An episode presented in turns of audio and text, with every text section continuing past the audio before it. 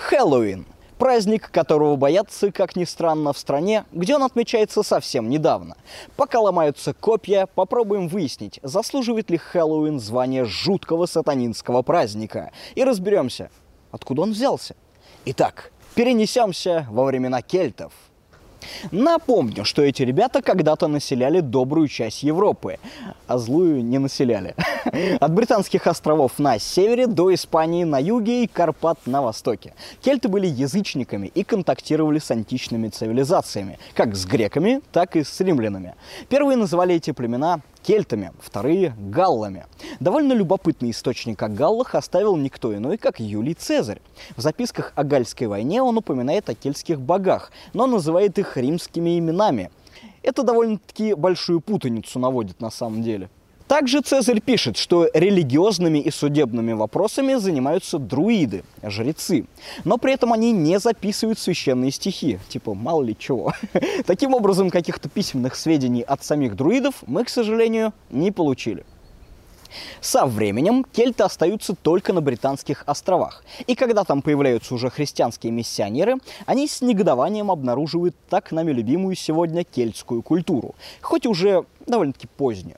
И вот тут как раз появляются заметки о Самайне. Как у большинства народов, у кельтов деление года происходило по длине светового дня. И это примерно совпадало с делением года на холодный и теплый сезон.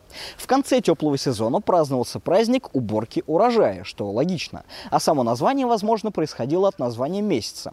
А словом «самайн» или подобным назвали третий месяц осени. Есть версия, что праздник перекочевал из весенне-летних обрядов, но она вызывает вопросы. Итак, вторая половина осени. Урожай собран. Народ начинает развлекаться. 1 ноября в католичестве отмечается День всех святых. И оба этих праздника наложились друг на друга – в хрониках упоминается, что главной чертой Самайна было собрание при дворе короля. И так продолжалось до XII века, и охватывало это все британские острова. Средневековые люди считали Самайном именно День всех святых, а канун праздника в источниках не упоминается. Самайн был не только праздником уборки урожая, но и концом светлой половины года – а также началом Нового года. В древности начало года привязывалось к концу уборки урожая или началу полевого сезона.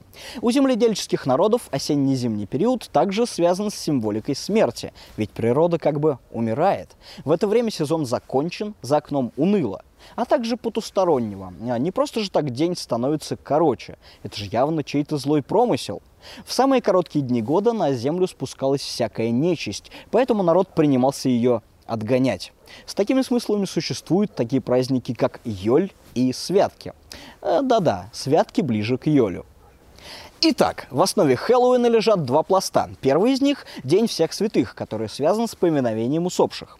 Церкви и часовни в честь всех святых, как в католичестве, так и в православии, строятся на кладбищах. Правда, православный День всех святых празднуется в мае-июне, а через неделю после Троицы.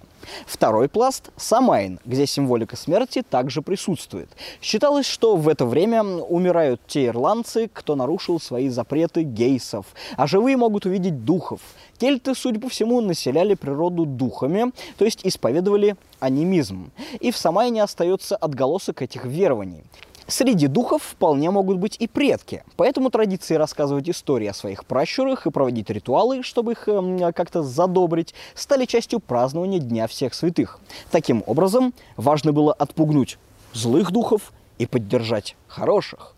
К концу Средневековья важной частью народного календаря становится канун этого праздника, то есть 31 октября. На английском это звучало как All Hallows Eve или All Saints Eve, а шотландцы с ирландцами стали произносить это как Хэллоуин. Во время массовой миграции в Америку переселенцы перевезли и праздник. Надо сказать, что от современного Хэллоуина он тогда ой как далеко отличался. Никаких детей в костюмах, которые выпрашивали конфеты, естественно, не было. Этот обычай был связан в первую очередь с Рождеством и святками Йолем. Я думаю, тут далеко за примерами ходить не надо, так как колядки – явление того же порядка. В целом, режение на День всех святых не фиксировалось. Как правило, в канун Дня всех святых гадали. Предприимчивые девушки пользовались, значит, вылезшей нечистой силой, чтобы найти себе мужа.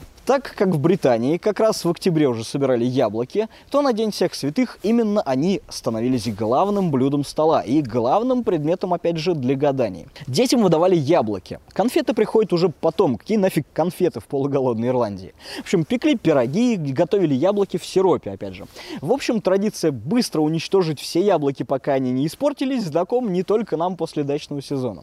В 19 веке традиция распространяется по США и Канаде. И так как Йоль в этих странах практически не празднуется, а традиции Рождества поменялись, то движение эколедования перешло на Хэллоуин.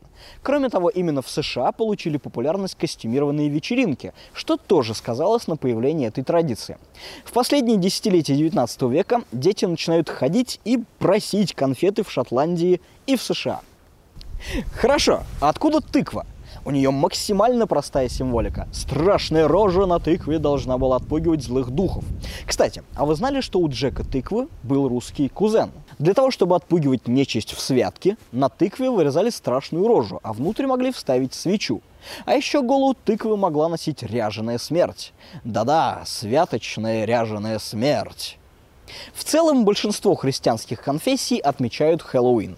Англиканская церковь считает его частью Дня Святых. Другие протестанты отмечают его как праздник, посвященный реформации. Католики не включают Хэллоуин в официальный календарь, но разрешают праздновать его проблемы праздник встретил только, угадайте, где? Правильно, в России. Но его проявление тоже закономерно. Святочные режения ушли в прошлое. Временем карнавала можно назвать разве что масленицу. А без карнавала в массовой культуре куда, в общем-то. Откуда взялась слава Хэллоуина как страшного и сатанинского праздника?